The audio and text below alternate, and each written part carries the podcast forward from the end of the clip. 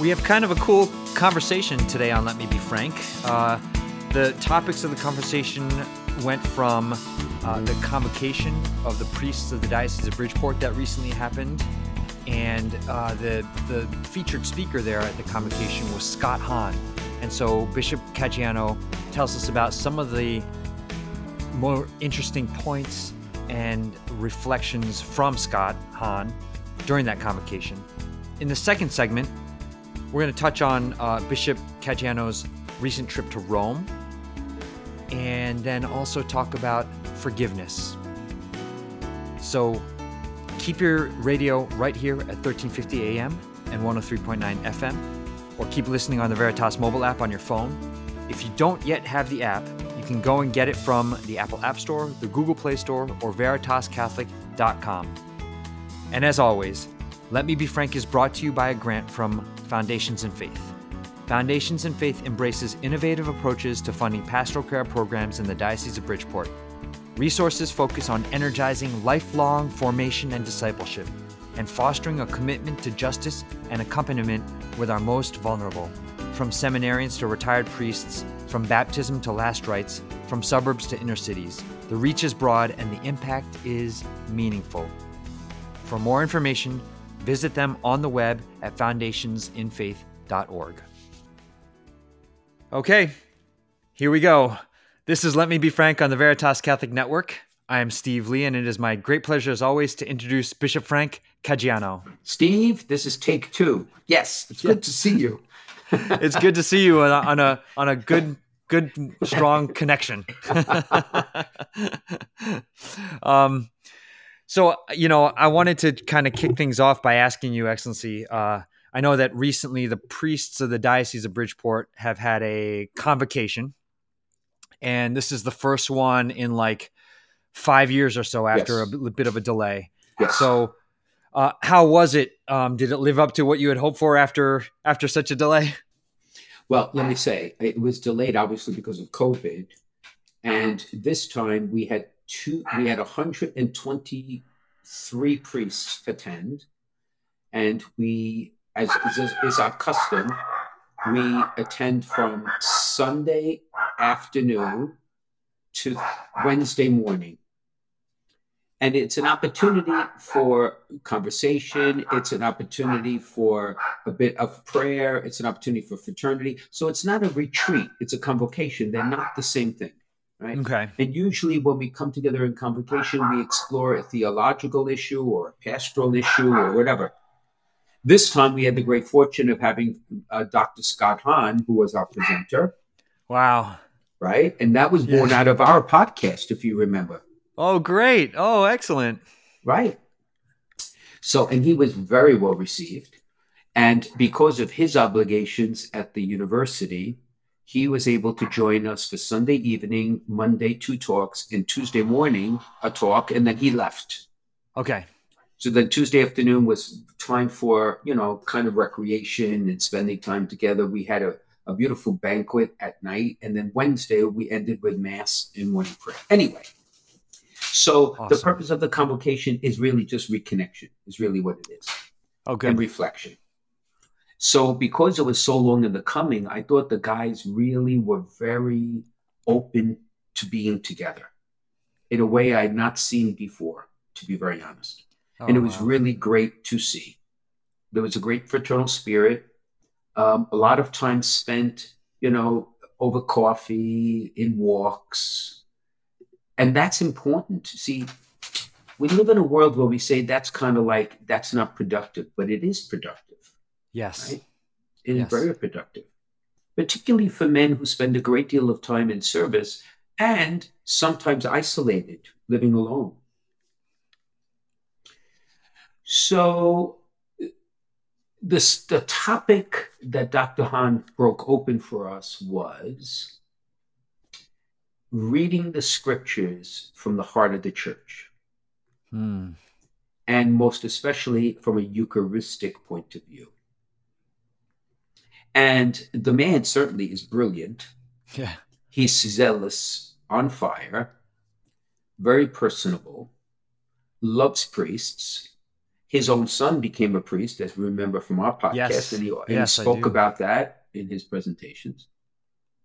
Really was there to encourage, but I must tell you, at the risk of, please God, not offending him or anyone else who was there, but listening to him at those talks was trying to drink from a fire hydrant.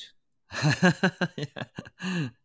You know, there was so much that he was, I mean, sentence after sentence after sentence, there was something you could stop and think about. Do you know what I mean?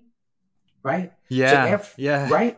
So so there were certain things that struck me that really I had never thought of in the way he presented. I've been thinking about them ever since. In my mind, that's a sign of a phenomenal talk. And there was Yeah. probably a lot more I missed because I just could not process every, the man's knowledge of scripture is so amazing. Well, you've heard him speak, right? Yeah, it's absolutely Yeah. amazing. He's uh yeah, yeah, he, he's pretty good. He's pretty good. Okay. So now, um, just a few more things about the convocation. For the first time, we went to the seminary, the former seminary of the Immaculate Conception. Ordinarily, we would go to a hotel, usually in Rhode Island. But in fact, um, we did not do that this time. And it it was a different dynamic, but I think it was a wonderful dynamic to have because um, the seminary, which is a huge place, over 200 bedrooms, each bedroom has its own bathroom, 200 acres of land. We were the only ones there. We were the only ones there. And and how many priests are in the diocese who who attended? About 123, 124. One could not stay for the whole thing. Okay. So we filled up most of the place. Yeah. It was ours, and the weather was just magnificent. The weather, you could not have asked for better weather, honestly. So, all of that just set the stage. Anyway, so a couple of things struck me about what Dr. Hahn had, uh, had shared with us. And one is a sentence that kind of keeps echoing in my mind. And he was talking about an encounter he had with a former Catholic who was now an evangelical preacher. And he, having once been Protestant, now becoming a Catholic, was almost like a role reversal. And in that conversation, the question of the Mass came up. And the this former Catholic, who I think eventually came back to the Catholic faith, right, because of his interaction with Scott, asked the question of Dr. Hahn, well, where does it say in Scripture that the Mass is a sacrifice? You know, there's only one sacrifice, right, on the cross. So where do people come off with this idea of sacrifice and all the rest? And this is what he said. And he said it, and then he explained it. But when he said it, it struck me. He said, if the Mass is not a sacrifice, then Good Friday was simply an execution. Hmm. Wow. Let's think about that for a second. Okay? He went on to say, it is the Passover meal that in fact recalls the Exodus experience. It is the liturgical celebration of the passing from death to life. If you speak about sacrifice in, in, in the Jewish world of Jesus, then you're talking the temple, you're talking Levitical priests, you're talking about purification for it to be a sacrifice. He said, You had none of that on Good Friday. None of it. Not none, zero. Nothing. You had the secular state putting to death someone who was declared to be, in some way, shape, or form, a criminal. So if that is a sacrifice, which all Christians believe, but from where does it come? And he said, That's the mystery of what happened in the Last Supper.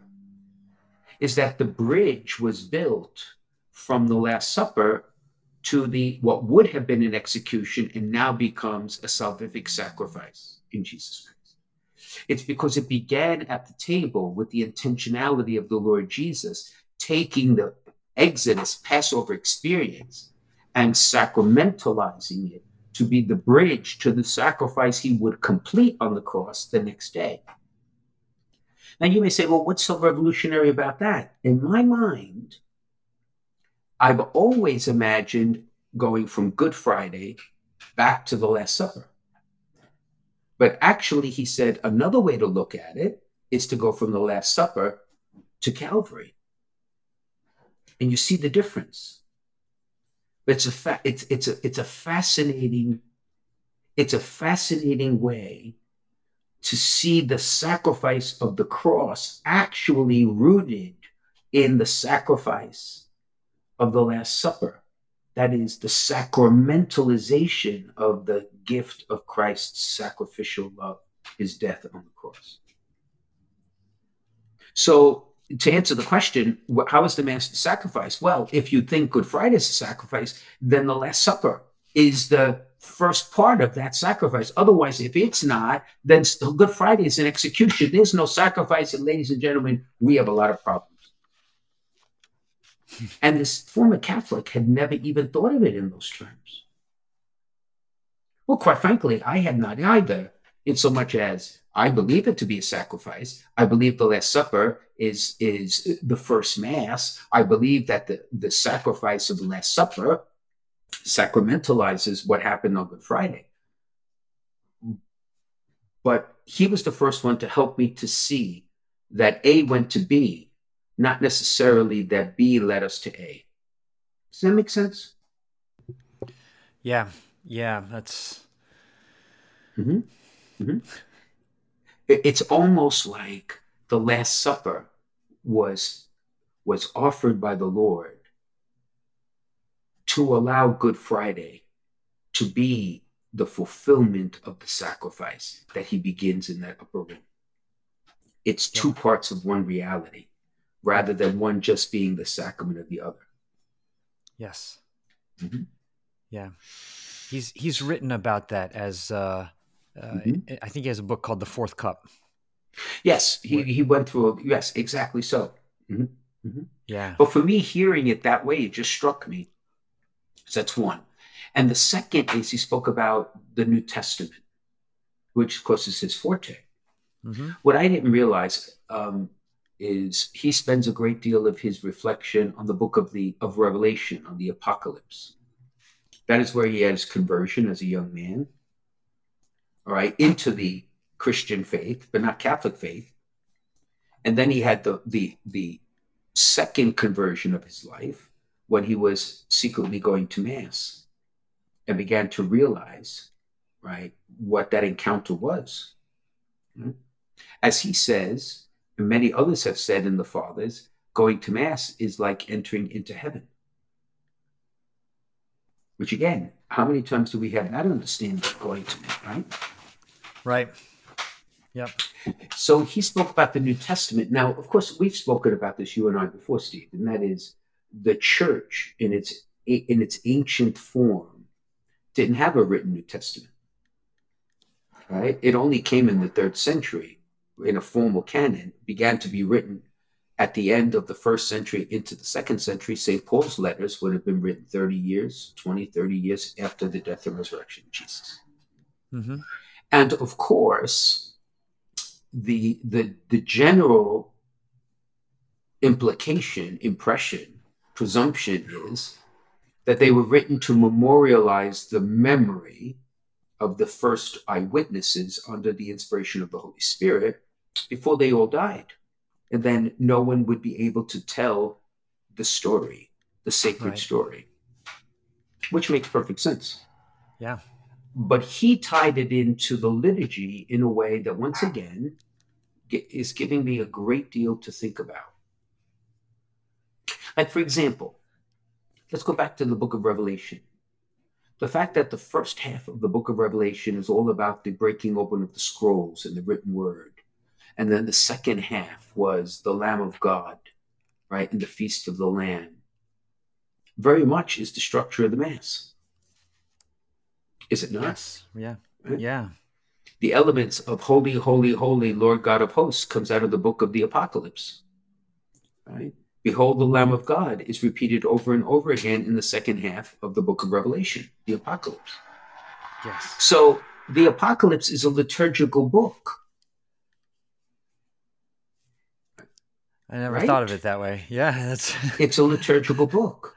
And, yeah. and and so in a sense, what I took away from that is he said the New Testament was a sacrament before it was a book.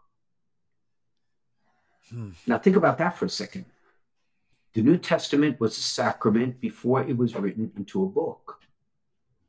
But what that means is, in part, is in all the seven sacraments, to a person, to each one, Scripture has an essential role to play. And sometimes we kind of think when we go to Mass that we got to get through the scriptural part because we want to get to the real stuff, which is the liturgy of the Eucharist, right? Right. But in fact, this, the, the New Testament, the Gospels were assembled, the four Gospels were assembled in part in service to the liturgy, not as an addition or standing adjacent to the liturgy. It was in, yeah. very much in service of the liturgy. Yeah. Right. So that by by encountering the Lord in His Word, encountering them in the Eucharist, and he did a great deal of an exposition on the story of Emmaus? Right? Which was which you love. Talk. You love that story. Yes, absolutely. Uh-huh. Um, the, the, the New Testament is really a liturgical book, the whole New Testament. And therefore, when he says it's a sacrament, well, because it's within the sacraments, right? It's a sacrament, it's an encounter with the presence of Christ before it became a book you put on the shelf. It was a living as the masses.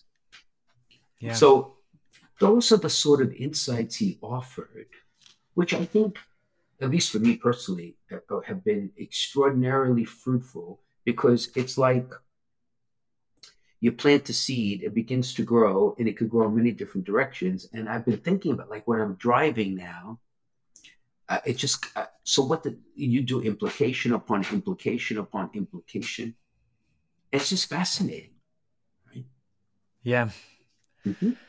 Yeah. It's uh, yeah. I guess it's funny because pe- people, um, not everybody, I'm sure, but there is a a sense of you know you're right i, I got to get through the liturgy liturgy of the word so that i can have this encounter with jesus in the eucharist but the liturgy of the word i mean jesus is the word so that's also an encounter with jesus without a doubt as it's an encounter with the priest an encounter the multiple the multiple forms of presence the community itself but i guess what i grew in appreciation is that they are not word and sacrament are not just side by side but the word at least the new testament in its origin was in service to the sacrament so the principle was the sacrament. And the New Testament itself is the entree so that when you come to the Eucharist to receive the Lord, you're disposed, you're ready, no? Yeah. Yes. Mm-hmm. Mm-hmm. Mm-hmm. So I'm going to have to uh, approach Mass keeping that in mind now. Yeah yeah, I think we in the in the in the world of faith, in order to try as best to understand things, we take things apart, right? So, uh, uh, in the world in math, you take a complex formula and you break it apart to try to understand it. In science, right, they do observations. They try to get to the lowest common denominator to start building up an explanation it's just typical, right? Yeah. I guess what I found fascinating about his way of approaching things is that he didn't do that. He saw it more from the opposite. That is, let's put all the pieces together and see what it teaches us rather than divide. So the scriptures, you know, the historical critical method and all the stuff and sources and the Q and all, the, all right, fine, all of that for whatever value it has, it's magnificent, it's wonderful, but you could be left with lots of disparative pieces and miss the picture. Right. Yeah. It's like a puzzle that's still in the box. There's no picture per se, but he painted the broad picture. And it was so refreshing, in my own humble opinion. It was so refreshing to see how everything is connected, everything is in service to everything else. And that in the end, it's really the liturgy, right? The Eucharist, but particularly all the liturgy, where it, it, it, there is that entering into heaven. Notice, he didn't say when you read the New Testament, you enter into heaven. So when you go to Mass, you enter into heaven. Yeah, right. Hmm. Right? Yeah, so I thought it was an excellent convocation, personally. Mm-hmm. It's um you know, so the way you described your uh listening to Scott Hahn and and all the stuff that was coming to you, I mean, that, I mean, that's frankly how I feel a lot of times when I'm talking to you, Excellency. And so I'm always, oh. you can see me on video taking this. I, I have no reason to listen, kiss up to you. So oh, listen here, my friend Steve. Listen, I'm a little sprinkler, maybe. He's the fire hose. It's a difference. it's a big difference. Well, okay. well, what I wanted to do is I wanted to alert our listeners. If you go back to uh, your conversation with Scott Hahn on this show was in November of last year, and I encourage. Really? Yeah, oh, wow. it was that. Yes, it was almost a year ago. So I encourage listeners to go back and, and listen because I have pages and pages of notes from listening to you and him together. Mm-hmm. It was pretty awesome. Mm-hmm. Is that is that your dog, by the way, Excellency? Yes, I'm I'm dog sitting today, little bourbon, and, and she wants to come in and say hello to you. I can't I can't allow it. She's behind the door. I'm sorry. no, and it's no problem. She sounds cute. well, she's eight um, nine pounds. Oh my god! Disproportionately gosh. loud for her size, I must confess. That's pe- people are the same way. That's why I'm so loud. Um, how about uh, behind the scenes of the convocation? Some of the conversations. I won't ask you to talk about conversations that priests had, you know, over coffee mm-hmm. or over walks, but mm-hmm. um, uh, is there a, a sense, generally speaking, of some of the things, the bigger things that are really weighing on your priests' hearts and minds right now? Oh yeah, I think so. I think there was, uh, first of all, I think there was, uh, there's a universal anxiety, if I could use that word, concern maybe is the better word, for um, for the church to regain its footing coming out of COVID. I think that's not far from everyone's mind. In some places, the collateral damage may be less than others, but everyone has experienced collateral everyone in some way, shape, or form was commenting on how people attitudinally, generally speaking, are different than they were coming into COVID. Hmm. And, and this may not resonate with our viewer, with our listeners. Um, it does resonate in my heart, though. It, people seemingly are more um, on edge they seem to be more uh, fearful and anxious. Uh, they are. It is. It is harder to connect now than it was before. Right. I think in the end, um, that's you know we talk about long COVID for people yes. who, God forbid, have that, and some people really yes. suffer a lot. Well, I think there's societal long COVID too, and there's ecclesial long COVID.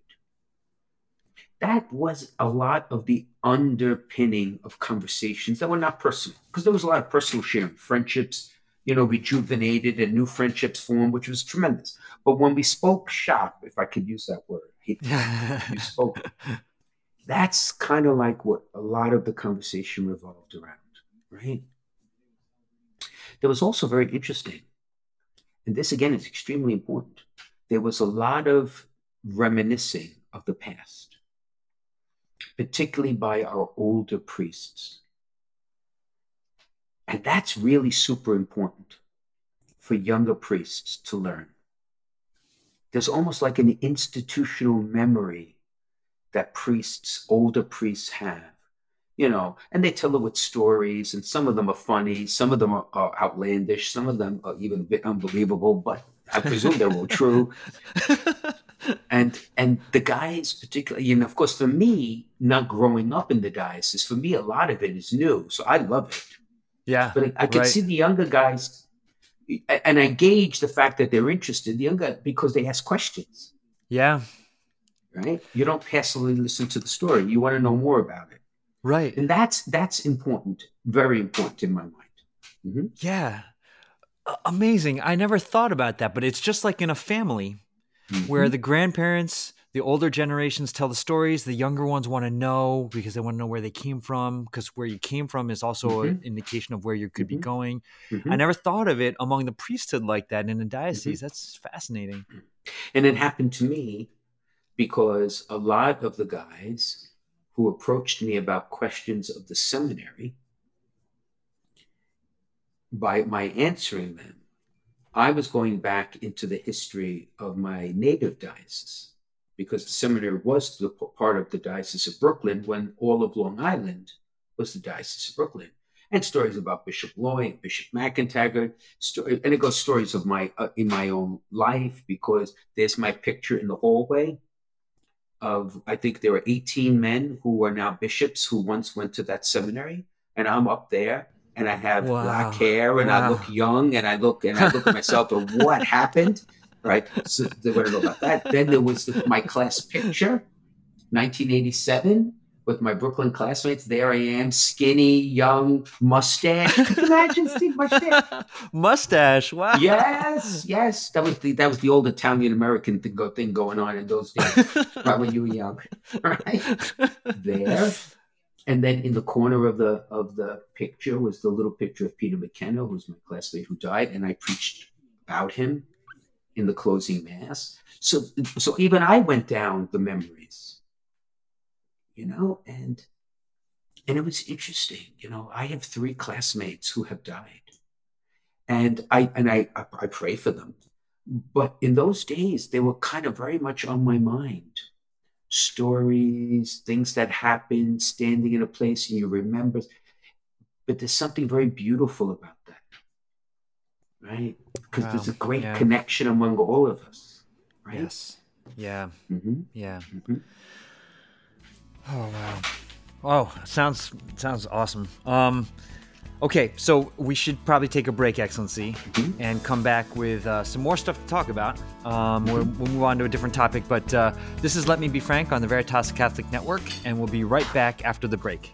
If you're concerned about your end of life plans, searching for a Catholic cemetery, or have loved ones who are buried in one of the 14 Catholic cemeteries throughout Fairfield County, now might be a good time to begin planning for yourself or for other family members. Call one of our family advisors at 203 742 1450 and select option 5 to leave a message or visit www.ctcemeteries.org. Many people don't realize that they can be buried with their deceased loved ones, even if all of the family's in ground plots have been taken. The Diocese of Bridgeport Catholic Cemeteries provides in ground burials, as well as columbarium and mausoleum options. This makes it possible to unite your family together in the same cemetery, and it's an opportunity to build a bridge for your family back to the church. Talking about this issue is not easy, but pre need planning makes your wishes clear, reduces cost, and helps your family avoid difficult decisions at a time of grief and loss. You can start your planning now by contacting one of our family advisors at 203 742 1450 and select option 5 or visit www.ctcemeteries.org. We can guide you through the options, regulations, and considerations to help you make the best decisions for your family. The number is 203 742 1450 and select option 5 or visit www.ctcemeteries.org. All right, welcome back to Let Me Be Frank on the Veritas Catholic Network. Uh, Excellency, I wanted to um, ask you uh, you recently took a trip to Rome. I did. So I tell did. us about that. Well, I left the convocation on Wednesday.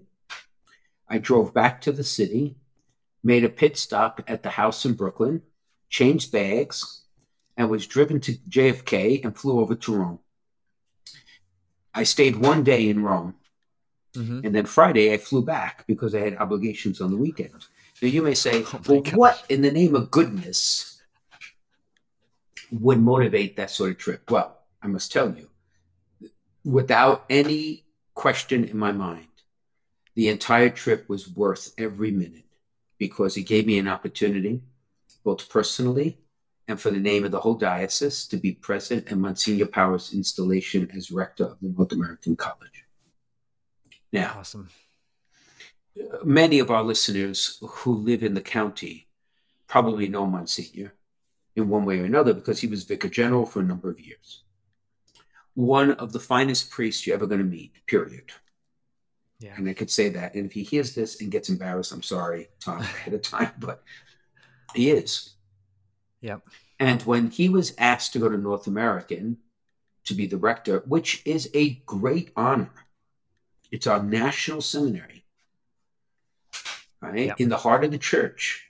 The appointment Yeah. is a direct appointment by the prefect for the dicastery of clergy, who was present there. Cardinal Lazaro was there. Cardinal Pell was there at the installation. Um, Wow.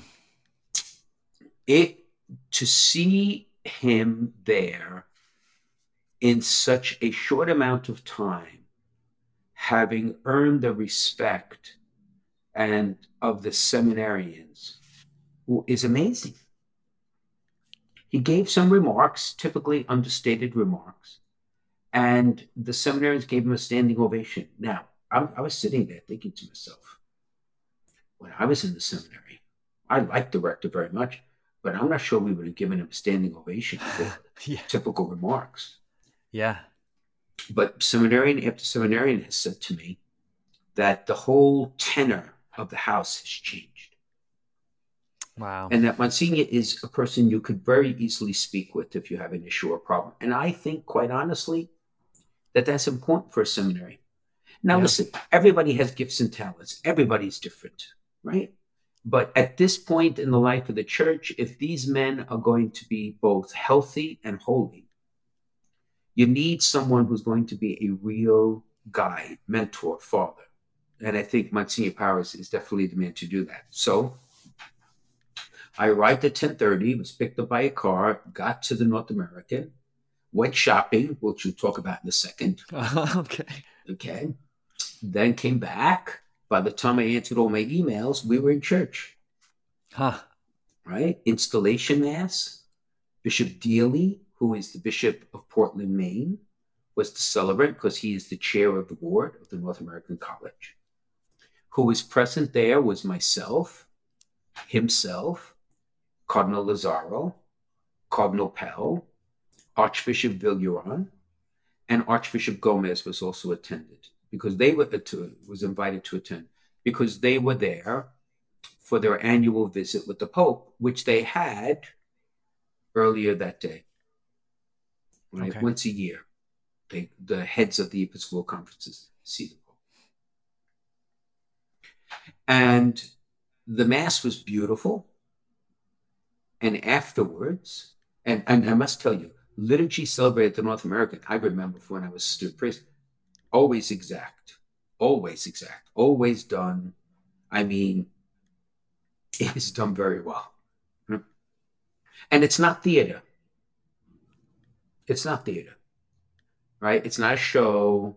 It's not, it's just done very well. Yes.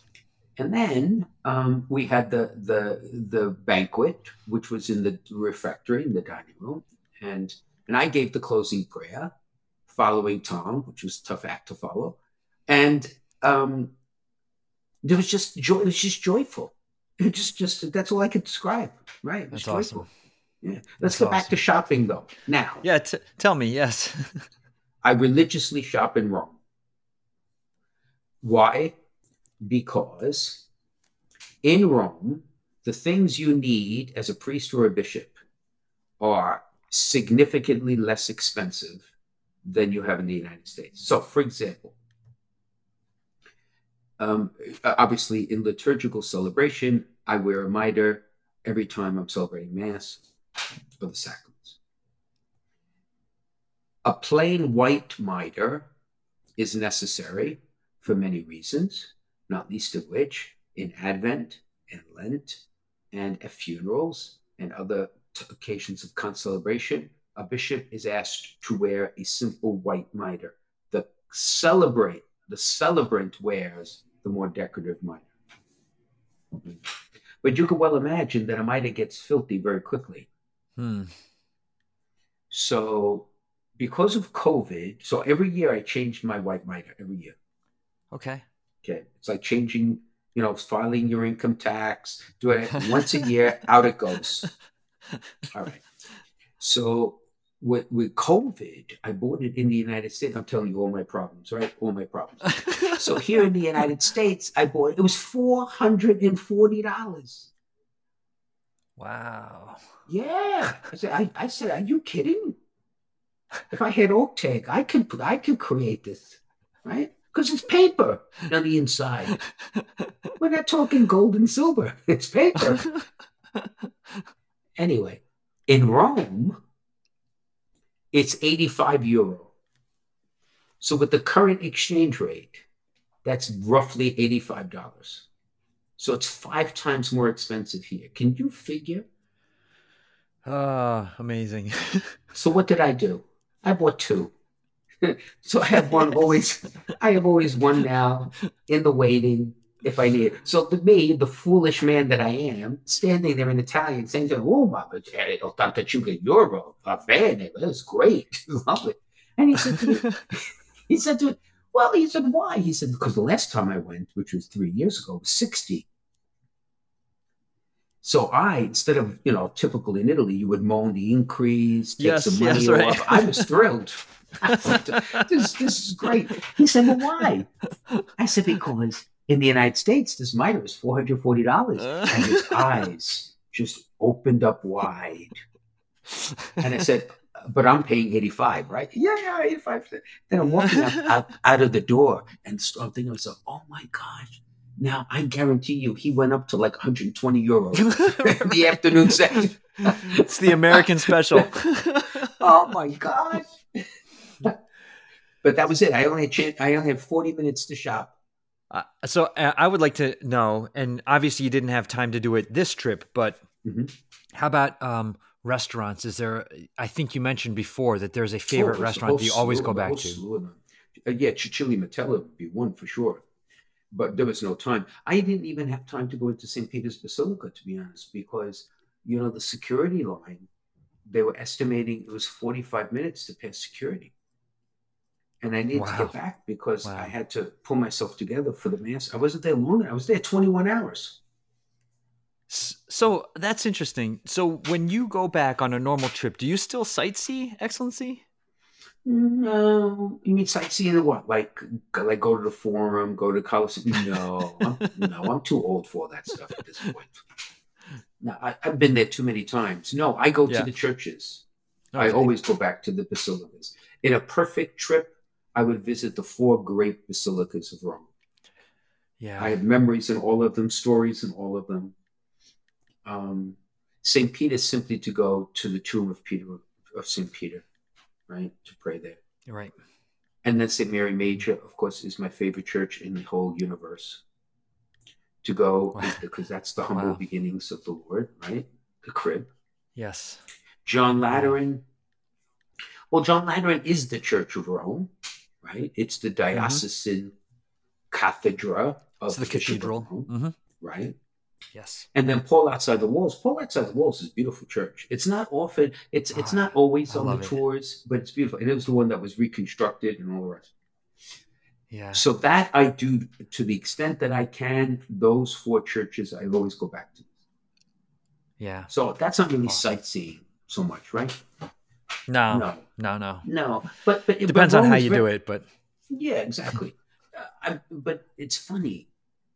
Like when I went to the seminary, where we had the convocation, and maybe you have this experience. It, I wasn't there 10 minutes and I felt at home again because I spent four years plus pastoral year in that building. When I landed in Rome in Leonardo da Vinci, Fiumicino, as soon as we entered, left the gate, it felt like home. It was so familiar. Yeah. It was so, it's like wearing a, a, glove that you've always worn. It's, you don't even allude yeah. to the fact that you're not home per se. Yeah. Uh, I, I used I used to get that feeling before I did the Veritas thing when I was working on Wall Street and I would travel and I would hit certain airports and hotels and feel like I was home. And then I was like, oh, this is not a good sign. right, right. And then, of course, what but, I do, what it's different for is, a seminary. Yeah, I always egg on the drivers because I want to know what's really going on. So I, I will get in and I will say, so how's life in Italy these days? Oh, la vita qua, baby. And they go on and on and on and on. but, but it's very sobering to think that because of the Ukraine situation, the war that's going on, this man said to me, many of his friends are struggling to pay their utility bills that have gone on average, on average, from a thousand euro a month to four thousand euro a month. Oh my word. Okay. That is quintupled in many cases. And they are unable to pay their bills. He said there are more yeah. businesses now closing because of that than closed because of COVID. Oh my gosh. And they are very much worried about the winter because of the lack of supply. And where the supply is, the cost is dramatically higher. Now, we have had cost increases, but nowhere near what the Europeans, Western Europeans, are dealing with. Now, see, that gives me a vignette, a different perspective on the situation than you have here in the United States. The other thing that's interesting, and that is for more than one person, is that they have a far more nuanced, if I could call it that, understanding of the situation involving the Ukraine than we often hear here in the United States. Okay. Because at least this gentleman and two other people I spoke to, and this was all randomly, they are of the opinion that um, there is wrong on both sides, and there is a need for a compromise to bring peace. Like this gentleman said, it was interesting because I just listened. He said mm-hmm. when when and he's not an older man, but it's common, you know, common knowledge. When Gorbachev eventually allowed the Soviet Union to collapse, there was both a spoken and written agreement between the West and the Soviet Union, what became Russia, that the countries of Eastern Europe would be freed, but would not be invited into NATO. Precisely not to okay. give any sort of threat to Russia. And in fact, he went on to say, every almost every single one has entered NATO, and the Ukraine really was at the very heart of the instability Russia would feel with having NATO literally at your doorstep. And then he said something very interesting. He said, so that would have been the equivalent of Canada entering into the Warsaw Pact if it still existed. And how would the United States receive that? Right. Now, I'm not suggesting the man is correct or incorrect, but they, my point is only they have a different perspective on what's going on at least the Italians I've spoken to. It's I would say it's much more of a nuanced one because the consequences of what's going on they're feeling far more dramatically than we are. Right. So I I think an educated person listens to everyone, and then you have to decipher, you know, the validity of what you're hearing. But to have heard it in so many different venues was very interesting for me to hear. Yeah. Mm-hmm. Yeah, I, and I guess that makes sense because there's no, there's never, nothing's ever black and white. Right. So, right. But in the United States, particularly in social media and in 24 hour television, it's always painted as black and white. Otherwise, people don't, they're not interested in nuance. Like they're not going to come back to listen for more. Do you know what I mean? Eh, true, true. Because you need to yell about something. right.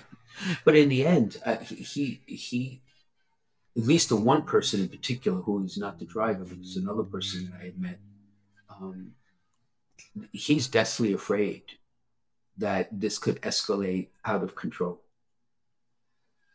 Right. And the collateral damage would be in Europe. Mm-hmm. Yes. Yep. Yeah. So that sobering part of it. Like here, in a sense, we always, and please God, always it will be the case, things always work out in the end. But there, at least for the few people I spoke to, there is a tangible fear that that may not be the case here. Hmm. You, uh, that makes me think. Um, so I and we've got like ten minutes or so left in this segment, but what um, the role of uh, forgiveness mm-hmm. Mm-hmm. and the the inability mm-hmm. not inability well maybe inability for people to forgive really i mean mm-hmm. today especially mm-hmm. You know so i'm sorry about shifting gears excellency but um i'm no no of course know, well it's a question uh, it's extraordinarily well it's at the heart of christian faith right father forgive them for they know not what they do right it's it's what about when they do know what they do yeah yeah. And they're not sorry and they're not repentant. Right. So we've talked about this in, in prior recordings. Just to recall, forgiveness is a gift. It's not a right, it's a gift. It's a gift the Lord asks us to give freely, generously, and recklessly. Forgiveness is not an emotion. You don't necessarily always feel good when you act in a mm. forgiving way. Forgiveness is a decision of the will. It is a manifestation, it's a particular manifestation of love. I will the good of this person, allowing them an opportunity to begin anew, even though I myself, right, don't necessarily feel good about it, but it is my obligation in charity. Yeah. There is, in fact, the collateral benefit because when you do not forgive, you hold yourself hostage and in chains as much as the person who may have harmed you. So yes. there's an inner healing, right, in forgiveness. But for one on one is one dynamic. When you talk about nations among nations, it's far more complicated. There, it becomes much more a question of justice than it is a hmm. question of forgiveness. But in human relationships, it's forgiveness. And many people find it very difficult to forgive because they can't get beyond the hurt, not necessarily what was done to them, but the hurt that was done to someone else whom they love very much. That's the harder piece to forgive. Right? Yeah. Mm-hmm. Yeah. So, in the complication of, of the modern world, what are the incentives to forgive? You see, in a simpler time, when we didn't have mobility as much, and we didn't have an electronic platform, and you had to live with your neighbors, there was an incentive simply because you didn't want to bear this grudge forever because you saw this person every day. Sooner or later, you're going to stare each other face to face, and then you have to make a choice right? Right. But yeah. now that's not the case. People are more isolated, and on social media, you only hang out with people you like. So you could ostensibly walk away from forgiving someone for the rest of your life. In the past, it happened often. Now it may even happen more often. Yeah. Hmm? The other thing to recognize is the hardest people to forgive are the people who you love the most who have betrayed you. If a stranger told me to go take a hike, I wouldn't be happy. But life goes on. Yeah. I may forgive him because it really didn't make that much of an impression. Yeah. Um, if my sister told me that, it's a totally different story. Yeah. Right? Yeah. Or or when people you know keep doing stuff that bothers you and you keep telling them that it bothers you Oh, right. and right, you know because i know like for, for me just thinking about when i go to confession and i go into confession all the time repeating the same sins over and over again and asking god like oh forgive me i did it again have mercy on me and i was tired or i was stressed or there's always some excuse but then when someone keeps doing something to me i'm always like "Wh- why would you do that again when you know i already told you i don't like that Right. right. Right. Right. And that sounds like a, a parental thing too going on. I don't want to jump the gun, but Are you listening, kids? I forgive you. Yeah. I forgive you, kids. Yeah. But you know what it is, Steve? What I have found helpful in my own life, um, because I've had my own share of of people who have um, very successfully hurt me and betrayed me, as I I'm sure I've done that to others, whether I remember or not, is empathy. Is the exercise of asking yourself, are the motivations that you think cause that to happen? Are they actually the real motivations? Or do you spend the time to try to figure out what could have been the motivation that makes the situation very different? yes. Right? Yes. And and and so, so in a sense, in a sense, that exercise, let's go all the way back. The exercise that I do when I go to Italy is rile up the people, get no, you know, because I want to know what's going on. Gave me a perspective that may not actually be true because I don't have the facts to prove either of it, but it Mhm. broadens out the starting point to say, well, the situation may be a bit more complex, and therefore it needs a response that could respect the complexity. And it's not just simply and wholly and completely black and white. That allows compromise, the exercise of justice to be more possible. yeah. So in human relations, in the end, in the end, when Jesus said on the cross, Father, forgive them, for they know not what they do, he was reading their hearts. That wasn't poetry. He knew that they did not know what they were doing, that they did not know that they were putting to death the Savior and Redeemer, love made flesh. Yeah. In their heart of hearts, they thought they were ex- executing a criminal. They know not what they do. Forgive them. So, do we know why people do what they do to us? No. So, let's, if you really want to learn how to forgive, then spend some time trying to figure out what could the, be the real motivations. And there may be people who really are just very malicious. Then you wish them good and you move on, right? Because you Yeah. can't have a friendship, but but you can still will their good to the extent that you can. W- We should still, though, Excellency, I mean, correct them at least once, right? Like Jesus said, if your brother sins, rebuke him, and if he repents, forgive him. Yes. Am I- Yes. No, no, you're absolutely correct. You have to point out the harm. Point out the harm. But remember, our obligation as Christians is to proclaim the gospel in an effective way, not in a way that just satisfies us. Yes. And that's the difference, right? Right. So to Right. rebuke a person, you can and you should to the extent and only to the form where they can still hear what you have to say.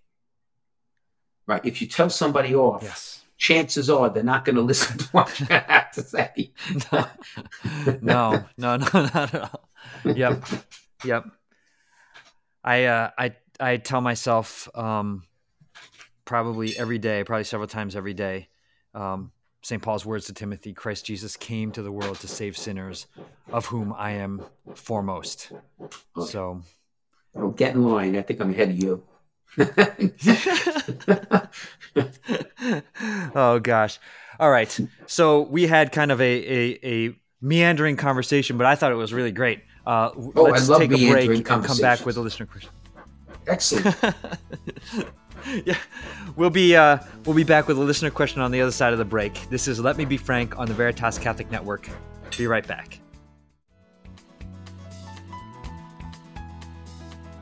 All right, Excellency, we're back on Let Me Be Frank with Bishop Frank Caggiano. Here is this week's uh, question, Excellency. It says, Bishop Frank, I listen to your show on podcast and I cross myself at the end of each episode when you bless us. Uh, but if I'm listening to a recorded blessing, am I still getting blessed?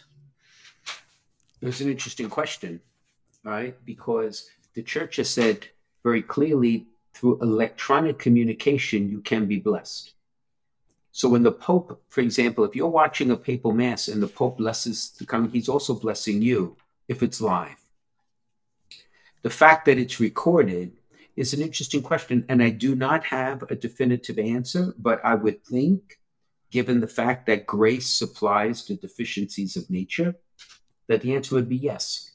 That even if it's delayed in recording, yes, the Lord would use that means to bless whoever is open to the grace. Awesome. That's great. So if you have a question for Bishop Frank, send it in to us on social media or you can email questions at veritascatholic.com. Bishop Frank Caggiano is on Facebook, Instagram, and Twitter, so is Veritas Catholic Network. And we would like to thank Foundations in Faith. It's a grant from the St. Therese Fund for Evangelization that makes it possible for us to bring Let Me Be Frank to you. Foundations in Faith is committed to supporting and transforming pastoral ministries in the Diocese of Bridgeport, and you can learn more about their outstanding work at foundationsinfaith.org. Excellency, uh, when I ask you for your blessing, you should maybe bless the folks who are working on your house too. Yes, the roofers, the dog. Today was quite the day. All right. Please. In the name of the Father, of the Son, and of the Holy Spirit, amen. Glory be to the Father, and to the Son, and to the Holy Spirit, as it was in the beginning, is now, and ever shall be, world without end. Amen. Amen. May Almighty God bless you, the Father, and the Son, and the Holy Spirit. Amen. Amen. Steve, I'll see you next week when the roof is finished. Thanks, Excellency. Take care.